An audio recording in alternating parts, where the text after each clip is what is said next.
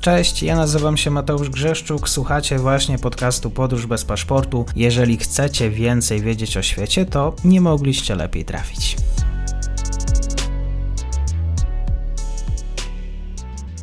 Dzień dobry wszystkim słuchaczom. Zapraszam Was na inne audycje niż zwykle. Będziemy rozmawiać o kulturze, o turystyce, o Ameryce Łacińskiej. Moim gościem jest Szymon Król, student z Wydziału Nauk Politycznych i Studiów Międzynarodowych Uniwersytetu Warszawskiego. Bardzo się cieszę, że dzisiaj jesteś. Dzień dobry, cześć. Dziękuję za przyjęcie zaproszenia.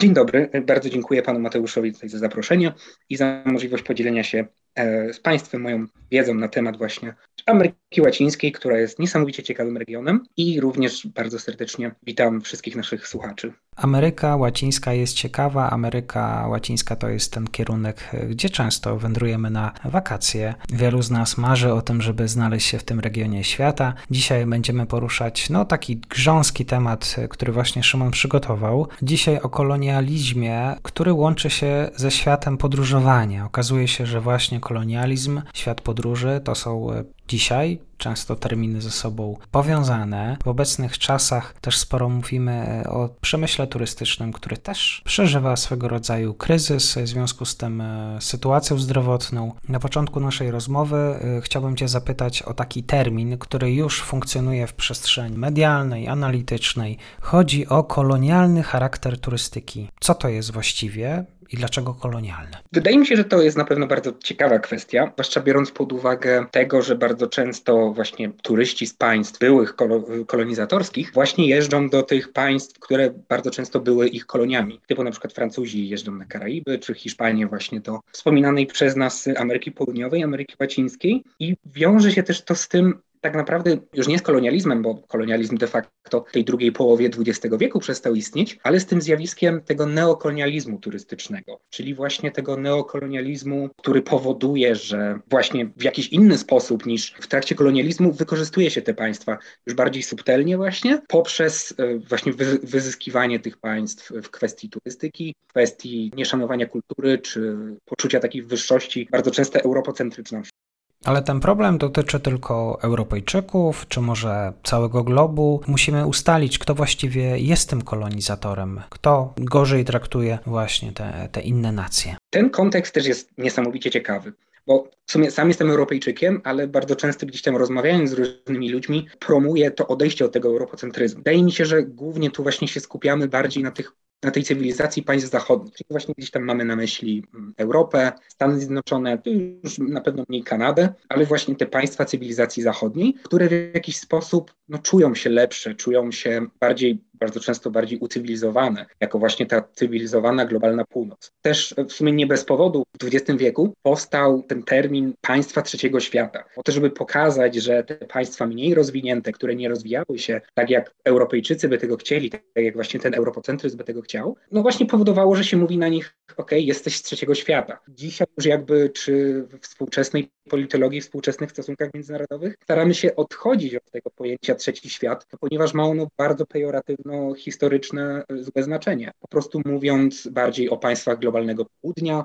mając na myśli właśnie Amerykę Łacińską, Afrykę, Azję Południowo-Wschodnią, ale wracając jakby do początku Twojego pytania, to tak, na pewno wydaje mi się, że jest wyższość tej kultury europejskiej, znaczy przynajmniej kultura europejska tak uważa, wyższość nad tymi innymi kulturami, które bardzo często są nazywane egzotycznymi, odmiennymi, niecywilizowanymi, tylko i wyłącznie dlatego, że nie wpisują się w jakiś styl tego, jak to Europejczycy właśnie chcieli. Dzisiaj rozmawiamy o neokolonializmie turystycznym. Zastanawiam się też właściwie, kiedy po raz pierwszy pojawiło się to zjawisko, kiedy to właśnie Europejczyk po raz pierwszy pojechał na wakacje do krajów Ameryki Łacińskiej i pomyślał sobie, że, no, że są to ludzie, których należy edukować, że są to ludzie inni, że zaczęliśmy krytykować ich za swoją odmienność. Czy jest taki moment, gdzie ta turystyka zaczęła przypominać coś innego niż tylko zjawisko przygody, podróży, ale też miała wpływ na nasze myślenie? Wiem, że to bardzo trudne. Tutaj y, jest tak naprawdę albo prosta odpowiedź, albo bardziej złożona. Ja skupię się na tej bardziej złożonej odpowiedzi, bo tak naprawdę jakby sam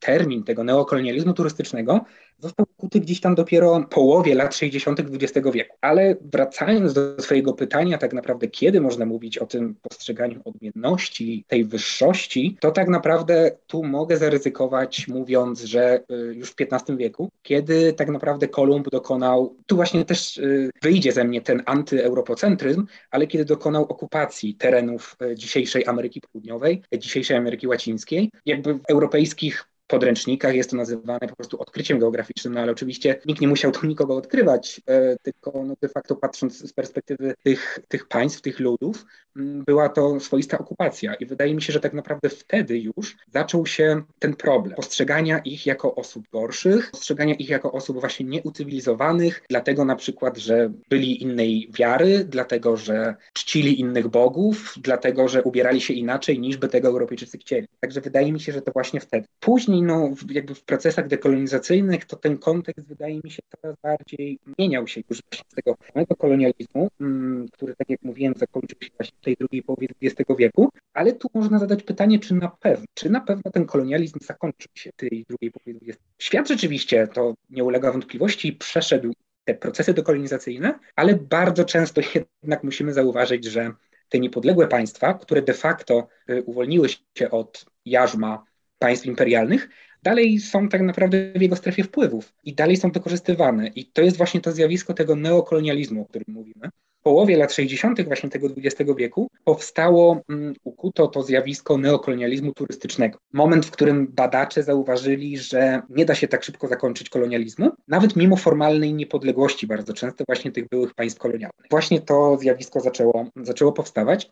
Ono też... Um, Zostało na początku dość mocno negowane przez, przez Europejczyków, przez kapitalistów, ponieważ y, na początku neokolonializm, sam neokolonializm, neokolonializm turystyczny zaczął się kojarzyć z y, myślami marksistowskimi, bo rzeczywiście bardziej osoby o poglądach marksistowskich zaczęły właśnie promować tą, tą wizję tego antykapitalizmu, no bo uważano, że neokolonializm jest kapitalizmem, także trzeba gdzieś tam ten neokolonializm zwalczać. Mm, tu bardzo ciekawym przykładem jest właśnie jeden z czołowych polityków z Ghany, y, który właśnie w swojej, w swojej pracy y, ujął ujął ten neokolonializm jako właśnie forma tego wykorzystywania, jako forma tej niepodległości, znaczy jako forma tej podległości. I tu właśnie ten neokolonializm też bardzo często pokazuje, że ten kolonializm istnieje dalej, że mimo to, o czym mówię, on się formalnie skończył, to on tak naprawdę dalej jest w nieco zmienionej formie, no bo oczywiście te państwa są niepodległe,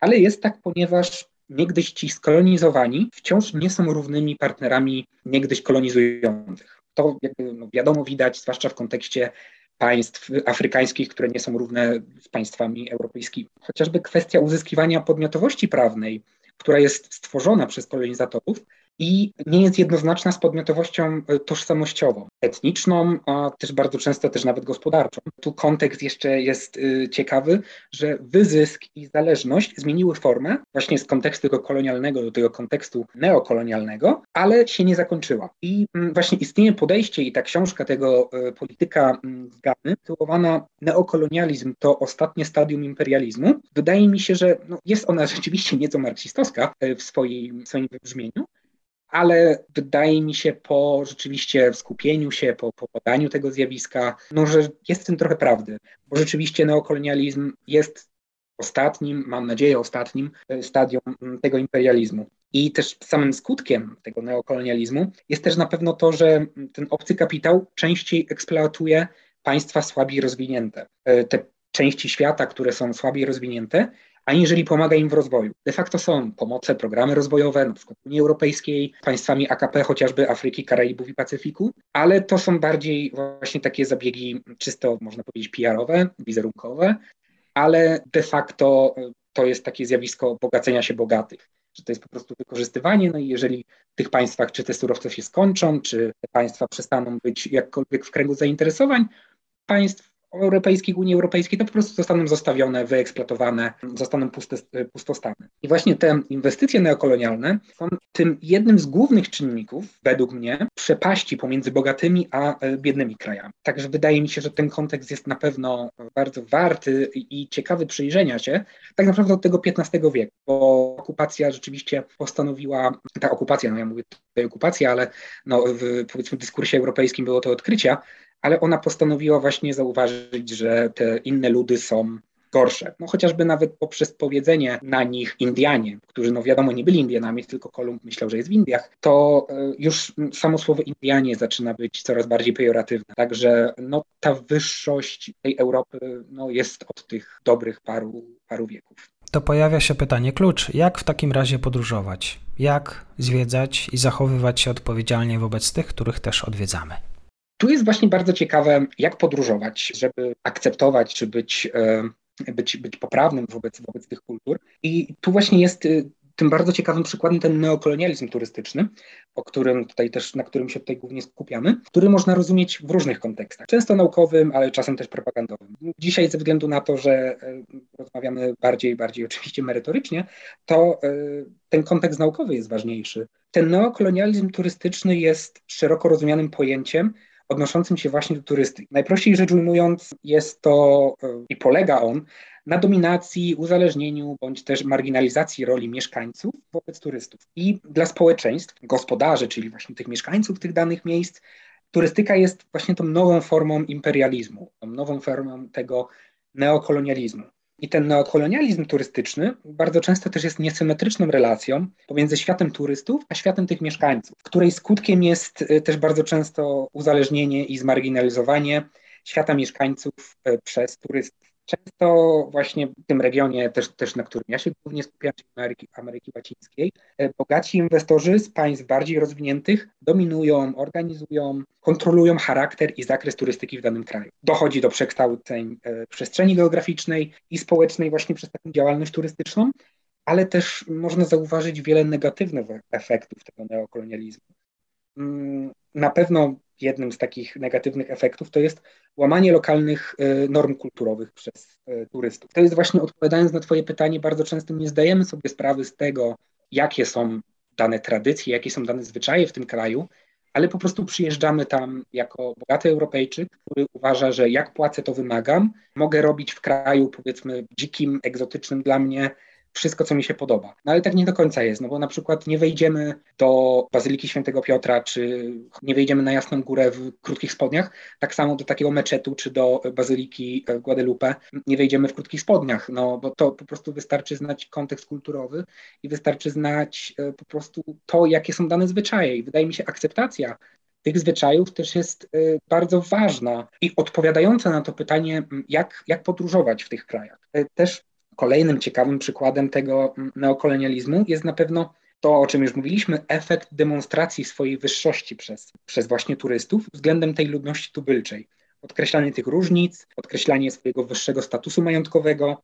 I tu w sumie rozmawiamy trochę o tych minusach tego neokolonializmu turystycznego, ale też są czasem jakieś plusy, no bo czasem to państwo dzięki tej turystyce jest bardziej jakby w kręgu zainteresowań tych państw, które na przykład żadnych innych relacji gospodarczych, społecznych czy politycznych by nie zawiązywało z, z państwami karaibskimi. Ale też w kwestii tego neokolonializmu to nie zawsze też możemy wspominać o jakiejś formie wykorzystywania przez rządy czy państwa, ale czasem też są takie subtelniejsze formy wykorzystywania czy przez korporacje międzynarodowe, czy przez inwestorów, czy bogatych turystów, indywidualnych turystów po prostu, którzy przyjeżdżają w te miejsca. Jedno to jest jednak postawa turysty z Europy, drugie to jest też kwestia warunków, które stawiają państwa pod tym kątem. W jaki sposób należy zwiedzać to miejsce, w jaki sposób funkcjonować, czy też coś dzieje się po drugiej stronie? Możemy mówić o czymś takim jak najbardziej i te państwa bardzo często starały się jakby walczyć z tym postrzeganiem ich jako osoby egzotyczne,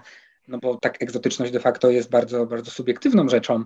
Dla nas egzotyczny właśnie może być Meksyk czy Peru, a dla Peruwiańczyka czy Meksykanina egzotyczna może być Polska. Także w kwestii właśnie tej Ameryki Łacińskiej, o, no, o której dzisiaj głównie się skupiamy, no to tak jak w sumie też mówiłem, od tego piętnastego wieku, kiedy zostały te państwa włączone w ten kolonizatorski świat, no to dla tych państw kolonialnych, kolonizatorskich, były one takim regionem o niewyczerpalnych złożach surowców mineralnych. Później w miarę upływu czasu zaczęło się to zmieniać, państwa te zaczęły odzyskiwać niepodległość, głównie w dziewiętnastym wieku, i włączano ich jako niepodległe byty do gospodarki światowej. I właśnie wtedy y, zaczęto już zauważać tą turystykę i wtedy zaczęto też zauważać tą, ten kontekst y, właśnie tych negatywnych czasem skutków i pojawianie się tego neokolonializmu turystycznego, który wtedy, wiadomo, jeszcze nie miał takiej definicji, ale de facto wtedy właśnie on już powstał. I dziś właśnie w państwach Ameryki Łacińskiej i de facto tak naprawdę w każdym innym kraju, który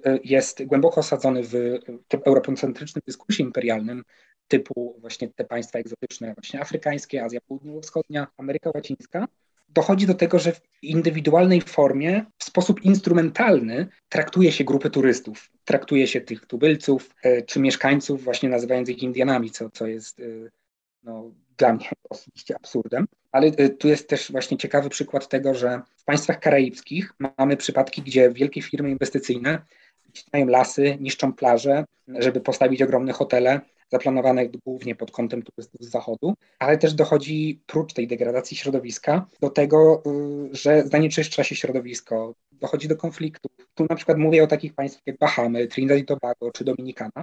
Ogólnie na Morzu Karaibskim zauważyć można taką dużą koncentrację przestrzenną właśnie tych miejsc specjalnie wybudowanych, które degradują to środowisko naturalne. Kolejnym w sumie tak naprawdę też ciekawym przykładem jest kwestia właśnie tego Peru, o którym mówiliśmy, i tego, że oni nie chcieliby być postrzegani jako, jako dzicy, jako osoby egzotyczne, ale właśnie mm, ciekawym tu kontekstem tego, jak oni by chcieli być postrzegani, a jak my ich postrzegamy, jest kontekst konsumpcji wielbłądowatych. Tu głównie mam na myśli alpaki, których osobiście sam nikt bym nie zjadł, bo są to prześliczne stworzenia, ale właśnie dochodzi do, do tego, że kulturowo w Peru jedzono alpakę. Później przez jakiś czas było to uważane za mięso brudne, spożywane tylko przez niższą warstwę społeczną, ale dzięki turystom zaczęło się zmieniać to postrzeganie jedzenia alpak, bo właśnie ci turyści europejscy zaczęli przyjeżdżać i chcieli jeść pożywienie, chcieli jeść potrawy kojarzące się z ludnością tubylczych, tych zacofanych Indian. Oczywiście tu, tu używam cudzysłów. I zmieniło się to w taki obiekt pożądania gastronomicznego, tej autentyczności, autentycznej żywności Inków. Ale turyści chcą patrzeć na tych prawdziwych Inków, przygotowujących prawdziwe inkaskie pożywienie, bardzo często wymagając od nich stosowania starych rytuałów, ubierania się w sposób charakterystyczny właśnie dla tych prekolumbijskich cywilizacji Inków, ale oni by nie chcieli być tak postrzegani, tylko bardzo często są biura podróży, które wymagają tego od tych miejsc, w których, do których ci turyści przyjeżdżają, bo są sytuacje takie, które na przykład dana, dana ludność na wsi wie, że o tej i o tej godzinie przejeżdża autokar z turystami, no także my się specjalnie ucharakteryzujemy, my się specjalnie ubierzemy tak, żeby wyglądać na na Inków, żeby się ucharakteryzować na te prekolumbijskie cywilizacje, no i pokazać, jak się żyło. To może nam trochę jakby właśnie na myśl tutaj przychodzić to ludzkie zoo, które gdzieś tam było we Francji, właśnie pokazywane we Francji i Belgii. Także to jest właśnie na pewno duży problem, jeśli chodzi o nasze postrzeganie ich, a jak właśnie te ludności latynoamerykańskie chciałyby być postrzegane. No bo to są równe, równe nam osoby jak najbardziej. Bardzo często lepiej wykształcone, bardzo często lepiej obeznane, ale no my właśnie poprzez ten swój bardzo głęboko zakorzeniony europocentryzm postrzegamy tych ludzi inaczej. I tu, przygotowując się w sumie tu do naszego nagrania, znalazłem fajny cytat. My nosimy biżuterię, oni noszą ozdoby. My mieszkamy na wsi, oni w wioskach. My tworzymy grupy etniczne, oni plemiona. I wydaje mi się, że to bardzo właśnie fajnie pokazuje ten kontekst tego naszego europocentryzmu i tego, że właśnie tak to postrzegamy. Na przykład przechadzając się Marszałkowską w Warszawie, w witrynach biur podróży można zobaczyć hasła reklamujące podróż po Peru, typu hasła takie jak poczuj prawdziwą egzotykę albo na tydzień stań się prawdziwym Inkiem, albo wycieczka do bardzo egzotycznych rejonów Peru. No właśnie, no i to jest takie zakorzenianie już w nas, że to jest jakaś egzotyka i my powinniśmy na nich tak patrzeć. No a Peruwiańczycy no nie do końca są tak bardzo egzotyczni, bo właśnie wyglądają e, tak samo jak taki zwykły Europejczyk. I tu takim zdziwieniem na pewno opinii publicznej europejskiej było takie wydarzenie z tysiąc dziewięćset dziewięćdziesiątego czwartego roku z Meksyku, czyli powstanie zapatystów, gdzie właśnie zapatyści, czyli te osoby, powiedzmy przodkowie, przodkowie dawnych Meksykanów, w tysiąc dziewięćset dziewięćdziesiątym czwartym roku protestując przeciwko podpisaniu tego porozumienia NAFTA ze Stanami Zjednoczonymi i Kanadą, zeszli z gór, mm, tworząc, tworząc powstanie, gdzie właśnie zeszli ubrani w bejsbolówki, ubrani w czapki z daszkiem. No i właśnie wtedy opinia publiczna, ta zachodnia, stwierdzili, że przecież tak nie wyglądają Indianie. Przecież Indianie powinni nosić, nie wiem, pióropusze, powinni być, nie mieć butów, a oni sobie wyszli w bejsbolówkach i w czapkach. Co prawda samo to powstanie nie miało jakiegoś wielkiego, wielkiego znaczenia, bo tam e, zajęło głównie miejscowości takie jak Chiapas, San Cristóbal de las Casas czy Las Margaritas, mm, ale udało się im poinformować tak naprawdę o swojej walce i o tym, jak naprawdę wygląda ta ludność całej opinii publicznej na świecie. I dzięki temu właśnie możemy zauważyć, że no nie możemy postrzegać tej ludności jako, jako, jako gorszej czy jako innej, tylko na równi ze sobą. Czyli właśnie warto zwrócić uwagę na pewno, wyjeżdżając do krajów nieeuropejskich, bo jednak jesteśmy nauczeni tej europejskiej kultury, żeby zaznajomić się z tą kulturą. Już nawet nie mówię o języku, bo bardzo często czy ten język hiszpański, czy angielski jest tym językiem międzynarodowym, więc tu nie ma na pewno problemu, ale żeby nie powodować jakichś takich e, sytuacji, które mogą być po prostu postrzegane gorzej, no bo no, my byśmy nie chcieli, żeby do nas przyjechał ktoś e, i wszedł do nas do domu w butach. Dla nas to jest, trzeba zdjąć buty. E, dlatego na przykład my powinniśmy jakkolwiek jeżdżąc do tych miejsc przystosować się i nie patrzeć na nich z wyższością, bo, bo nie jesteśmy wcale wyżsi, tylko patrzeć na nich e, jak równy z równym, bo wszyscy właśnie jesteśmy równymi obywatelami, powiedzmy, ziemi, e, obywatelami tego świata i e, turystyka ma na pewno pozytywne efekty, no ale też ma niestety te negatywne w postaci tego neokolonializmu turystycznego. Dzisiaj wyjątkowy odcinek ze studentem Szymonem Królem z Wydziału Nauk Politycznych i Studiów Międzynarodowych U W. Rozmawialiśmy o Ameryce Łacińskiej, o neokolonializmie. Serdecznie dziękuję i mam nadzieję do usłyszenia. Również bardzo panu Mateuszowi dziękuję i państwu. I to już koniec na dzisiaj. Zapraszam na profil podcastu Podróż bez paszportu na Facebooku, Instagramie i Twitterze. Zachęcam też do wsparcia mojej pracy na serwisie Patronite oraz Buy Coffee. Do usłyszenia.